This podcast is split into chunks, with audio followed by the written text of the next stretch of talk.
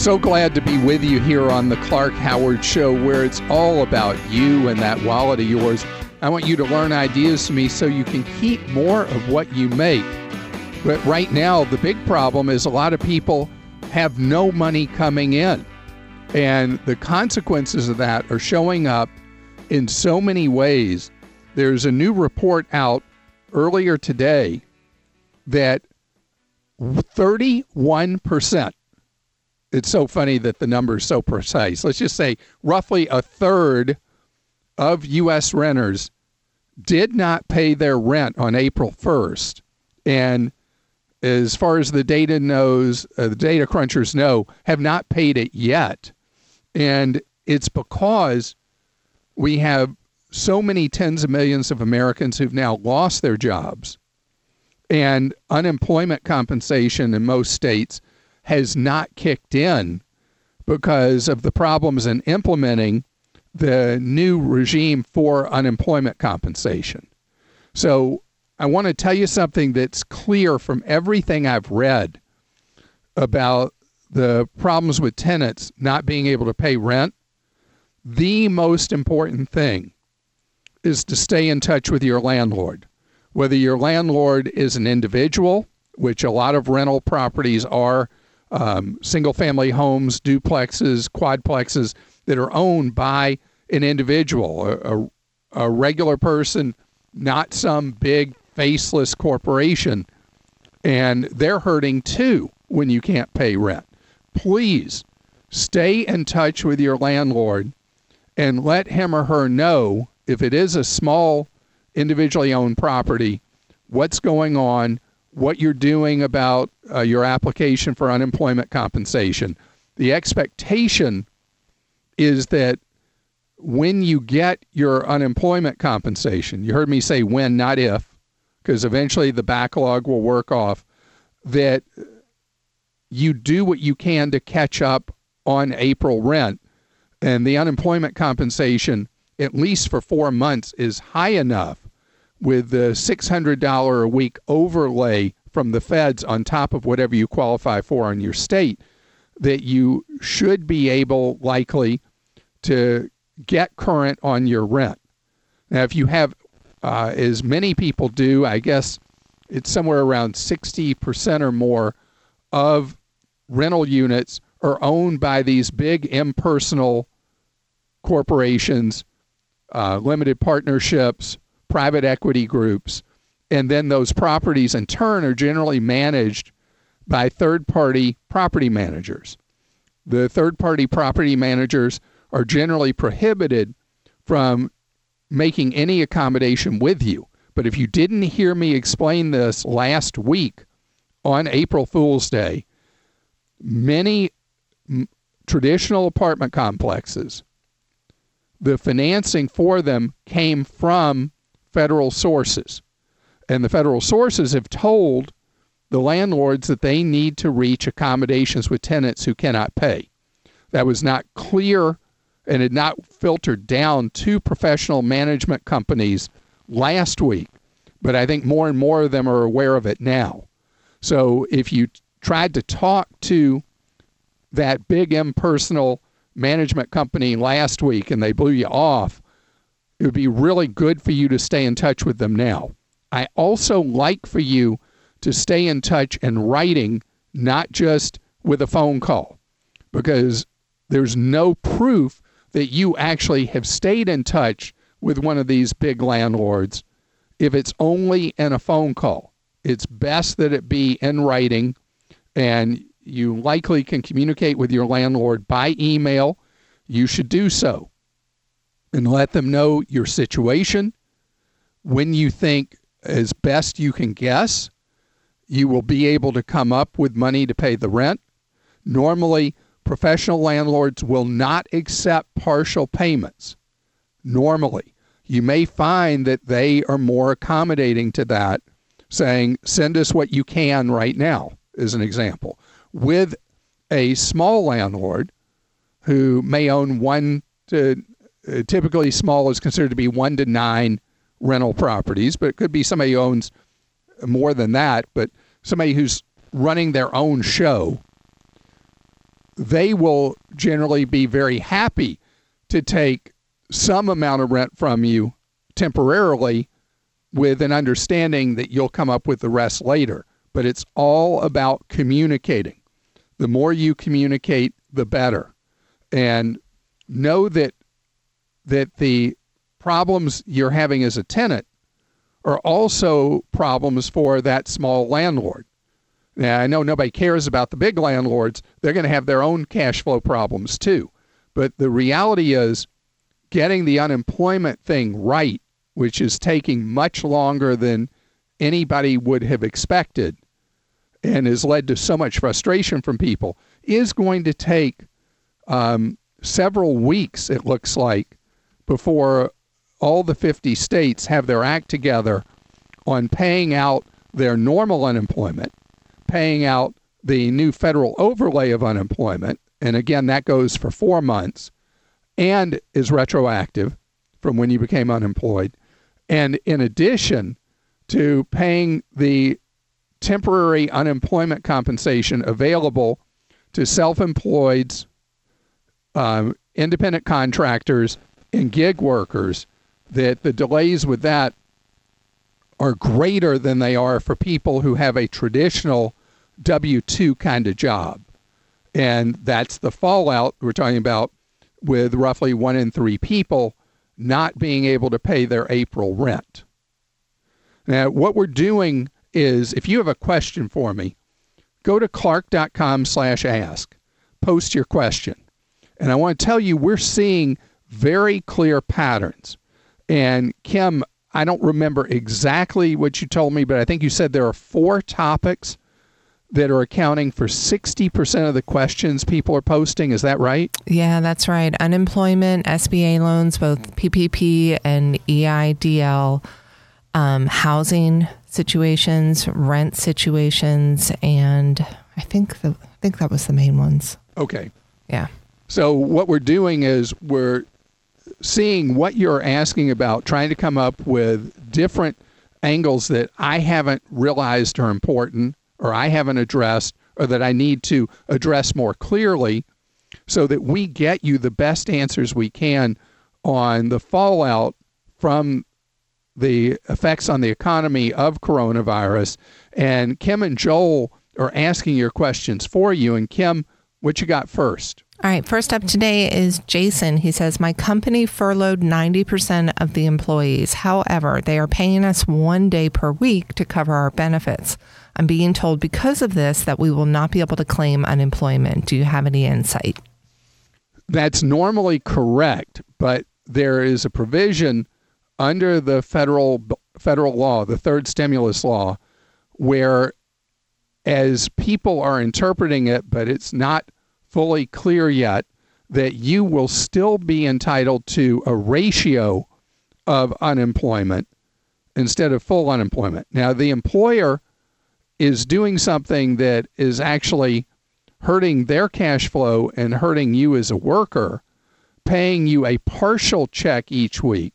They are allowed to furlough you, still maintain your benefits, and that's generally, although people use the lingo differently. As a general rule, a layoff is when you no longer have a paycheck and you have no benefits. A furlough is when you get laid off, but you still maintain benefits, is the most commonly accepted definition.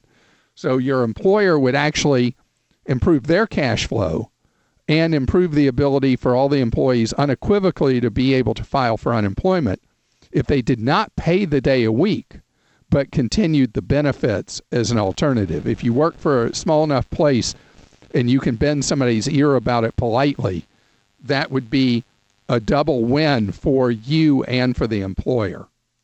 Joel? Clark Corey wrote in, he says, I'm currently on a 12-month lease through May 31st that's set to renew for another 12 months. If I were to leave, the lease states that I must communicate in writing at least 30 days in advance. With the shelter-in-place order extended at least through when I would need to communicate a decision, what are my options if I don't want to renew but also don't feel comfortable moving elsewhere under current conditions? So what I would do is immediately contact your landlord. You have just a couple of weeks before you would have to officially give notice. Tell them the situation, that you do not want to renew, but you would be interested in a short extension of your lease. If you're someone who's paying your rent, the landlord, if they have any brain at all, would be ecstatic to give you a short extension because, as I just related, if roughly a third of people already are not paying rent and you are a rent payer, you're able to pay your rent, you are money in the bank for that landlord, and they should be willing to work with you. If they don't, you need to go ahead and give them the proper legal notice. Once you've done that, then you've got their attention completely, and they likely will work out some accommodation with you for a reasonable extension of your lease. Kim? Peggy says, my son is a landscaper and they shut down every winter for about 2 months. During this time, my son always claims unemployment. So right now he's just coming off unemployment when the virus hit. He can't go back to work because his boss is high risk and his boss's wife was exposed to COVID-19. Is he eligible for any unemployment now? It's not clear to him how it works. So in this case, yes. And this is different than how pre-existing unemployment compensation laws worked in a number of states before the new federal law that temporarily changed the rules on unemployment. Because you cannot work as a result of coronavirus, you are now eligible for unemployment. It will trigger the eligibility for the $600 a week for is now, I think I've calculated properly, Kim. I think it is 17 weeks, not 16, the number we couldn't figure out. And you will be eligible for likely a reduced amount from your state. But the big money in the whole unemployment picture for people in almost all of the 50 states is the $600 federal overlay that continues through July. Joel? Yeah, Clark, Debbie wrote in. She says, I'm a booth renter in a salon. I pay $175 a week. Being out of work for coronavirus, is there a program or a loan to help me through this crisis? Yes, you are in theory eligible as of Friday based on your earnings that you had in what basically you're a self-employed individual doing a booth rental. Based on what you earned in 2019, you're going to be eligible to file for unemployment. Now, you're eligible for unemployment and you're eligible for the PPP as of Friday. Gosh, there's so much stuff that I got to keep in my head.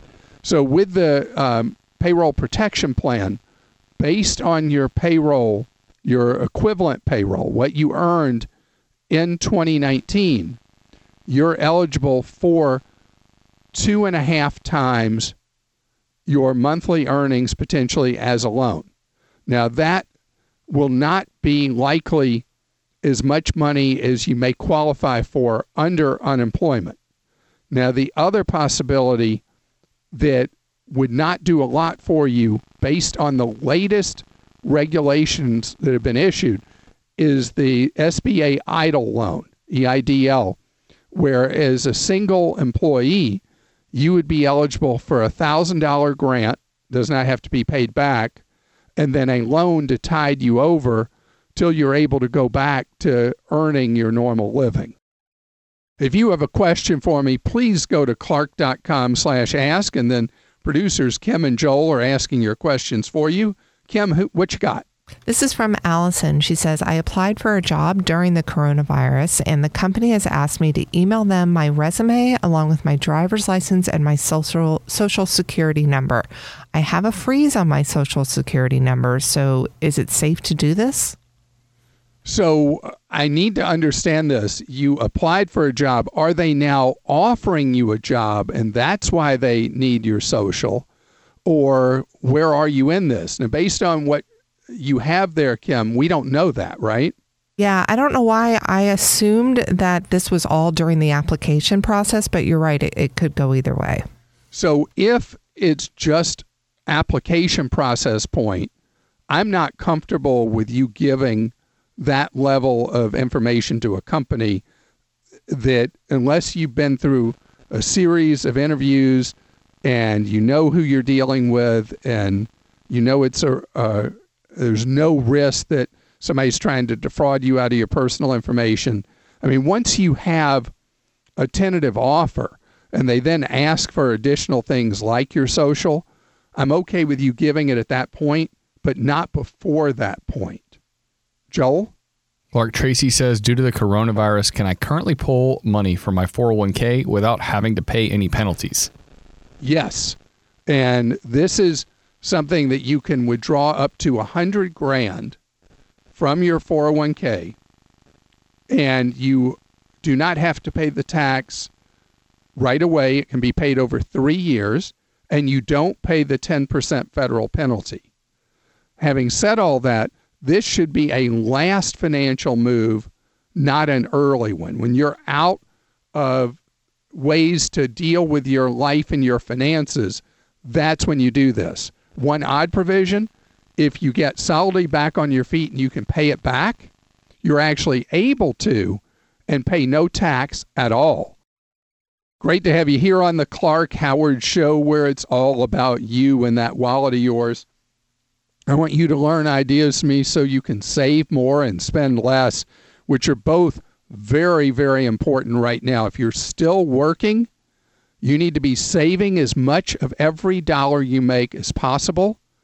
And if you are in danger of losing your job, your income has been reduced, or you have lost your job, you've got to stretch every penny. We're working as hard as we can at Clark.com and ClarkDeals.com to help you with that.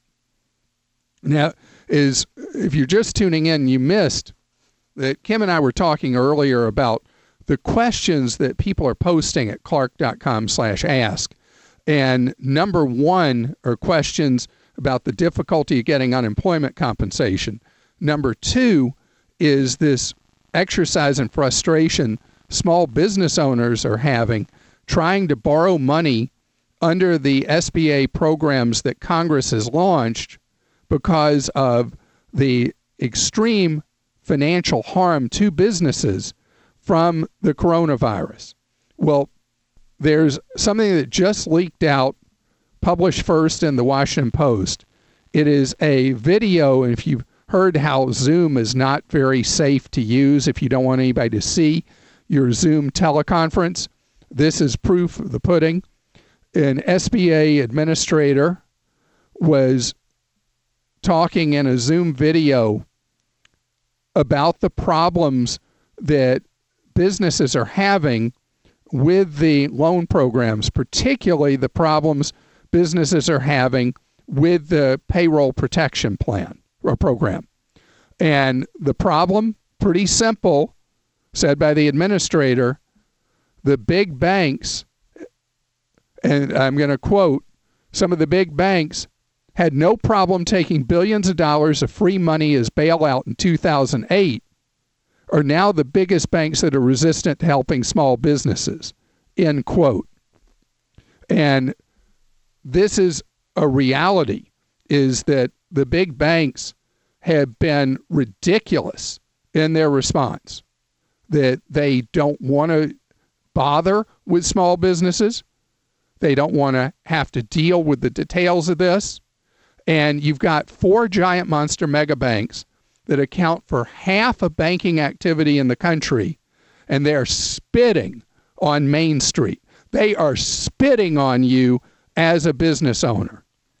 The SBA, realizing this, one of the things that came out in this Zoom is they're trying to go around the incredibly rotten behavior of Citi, Chase, Wells Fargo, and Bank of America by going to fintechs and creating eligibility for them to make loans.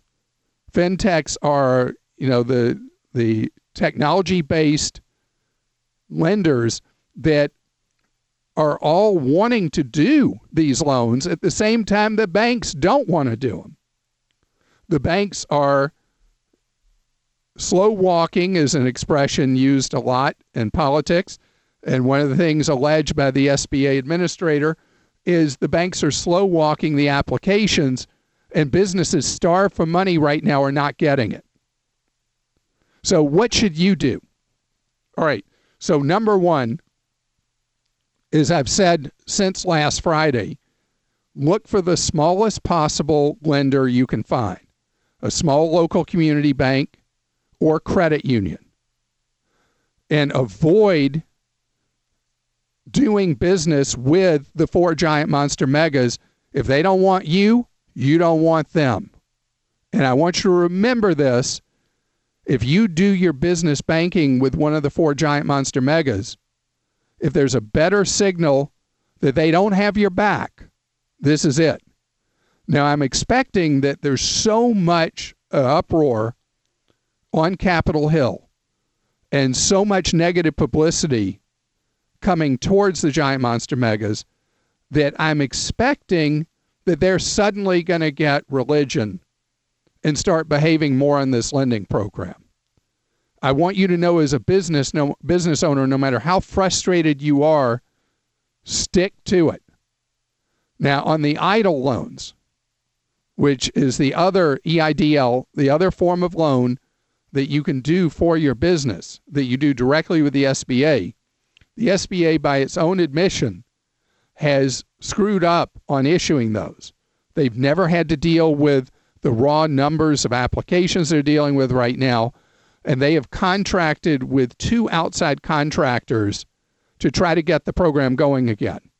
We had one of the SBA administrators on yesterday, and what he said was that you should, if your application seems to have gone into the ether, what Regional Administrator Bell said, put in another application. You should get an email confirmation of your application.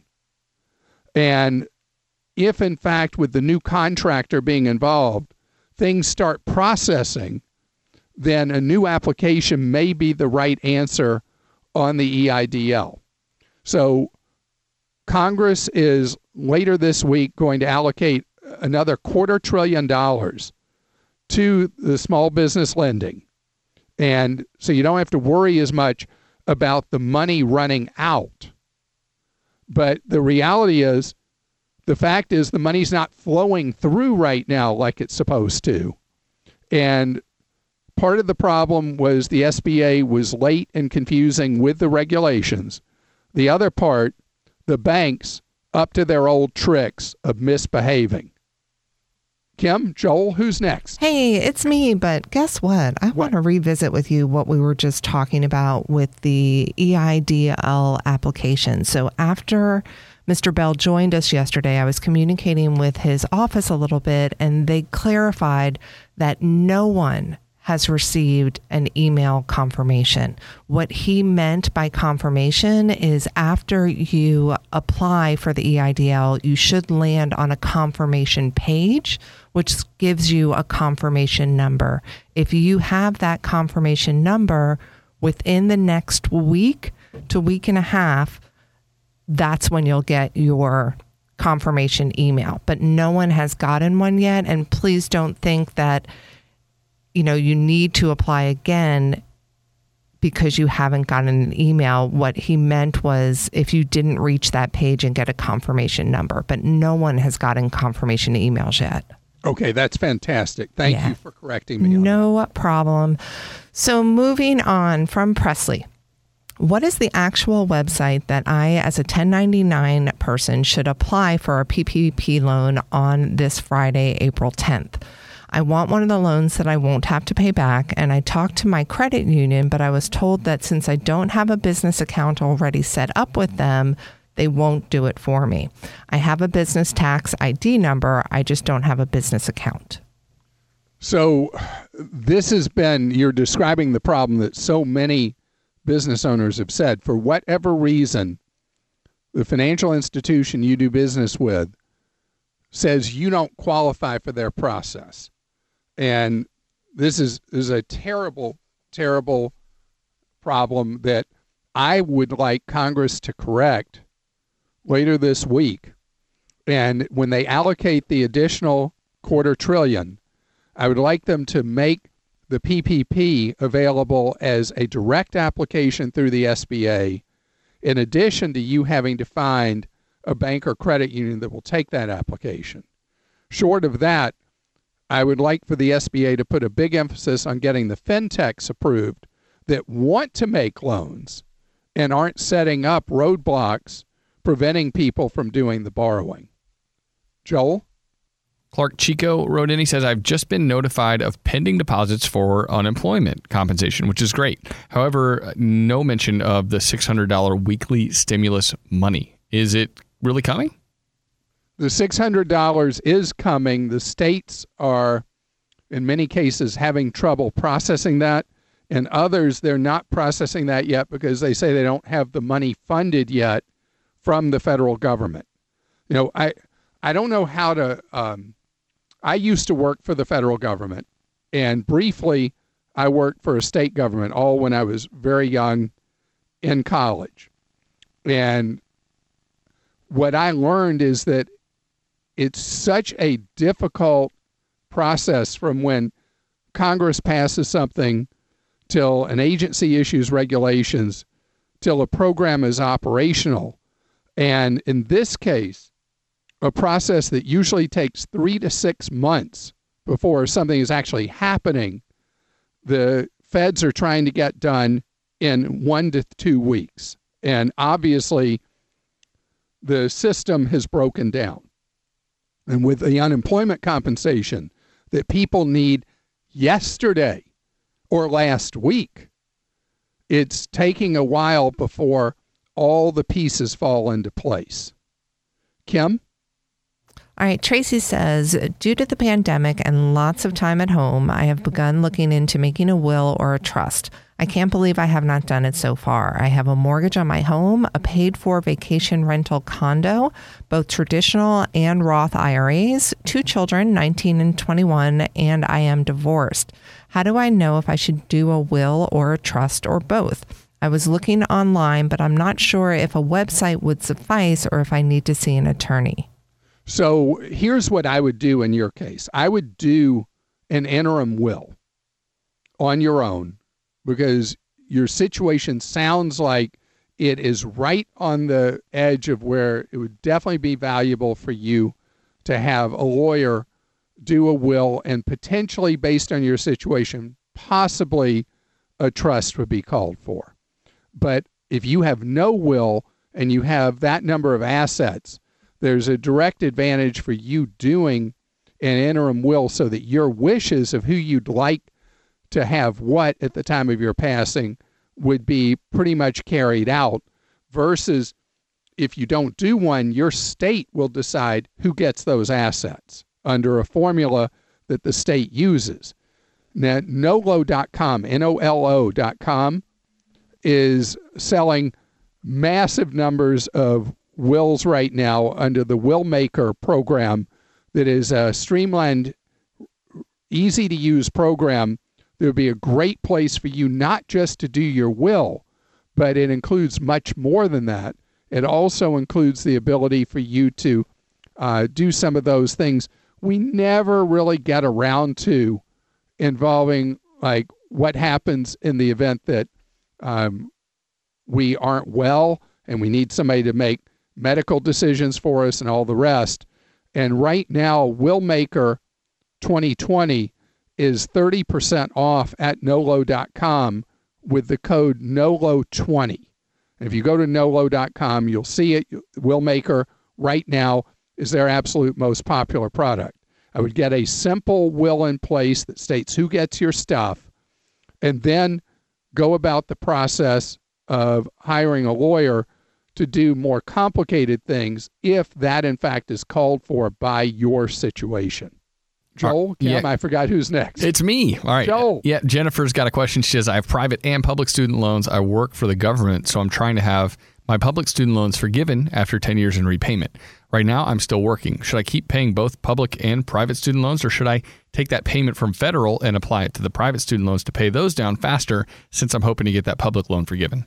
Yeah, so your months now through September count towards your 120 months for public service loan forgiveness. So you don't make a payment. They're not asking for any payments now. No interest accrues through September. And so it's like the perfect situation for you. You're still working. You can take the money you were putting towards the public loan forgiveness, and for these months through September, put that money towards your private loans and work those balances down on those, and then resume your payments on your federal loans October 1st. Kim? All right, Peggy says, I booked a trip on February 2nd to travel on April 12th to my son's military graduation. Everything is closed down now, and the airlines have canceled my flights. The bookings were non-cancelable, non-refundable, and after talking to the airline, they say that they will issue me a credit. I can count on my hand how many times in my life I've actually flown commercially, so I won't be needing a credit to fly anytime soon. What are my chances of arguing and getting a refund of the tickets?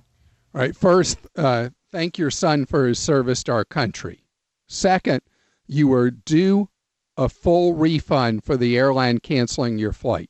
The U.S. Department of Transportation reiterated that just a few days ago, that the airlines that are playing fast and loose with the law and not making refunds are required to make those refunds. So you don't have to plead your case. You just call them back and say, I want my refund, period. And I expect to hear back from you. I want to know the name of the airline. I want to know the circumstance if they still don't give you the refund that the law requires. This episode is brought to you by Progressive Insurance. Hey, listeners, whether you love true crime or comedies, celebrity interviews, news, or even motivational speakers, you call the shots on what's in your podcast queue, right? And guess what? Now you can call the shots on your auto insurance, too. Enter the Name Your Price tool from Progressive. The Name Your Price tool puts you in charge of your auto insurance by working just the way it sounds. You tell Progressive how much you want to pay for car insurance. Then they'll show you a variety of coverages that fit within your budget, giving you options. Now, that's something you'll want to press play on. It's easy to start a quote, and you'll be able to choose the best option for you, fast. It's just one of the many ways you can save with Progressive Insurance. Quote today at Progressive.com to try the Name Your Price tool for yourself and join over 28 million drivers who trust Progressive. Progressive Casualty Insurance Company and Affiliates. Price and coverage match limited by state law. Post your questions for me at clark.com/ask, and then producers Joel and Kim are asking your questions for you. Joel, who you got one from? Clark, got one from Kelly. We were just talking about a refund on an airline, but what about car rental agencies? Kelly wants to know, are car rental agencies refunding cancellations due to COVID-19 right now? So this is a great question because there's no legal requirement that a car rental company, if you made a non-refundable booking for a car rental, to refund that money to you. Now, think about it. The car rental companies are sitting there with their fleets totally unloved, and they didn't cancel on you. The other parts of your travel did. Now, what I'm hearing from people, even though there's no requirement, that car rental agencies seem to be giving people credits towards future rentals. And in the case of a car rental agency, I would ask first politely for a refund. If not, your fallback is to attempt to get a credit for a future rental. Kim? Joe says, we claimed our 94-year-old father as a dependent on our 2018 taxes. As I read the CARES Act, that makes him ineligible for a stimulus check. If he files a loan for 2019, will he get a check, or is it too late? It is not too late for him to do that. And you wouldn't want to do anything, though, that would be considered to be committing tax fraud. If you actually provide more than 50% of his cost of living, then he is technically and legally considered to be a dependent.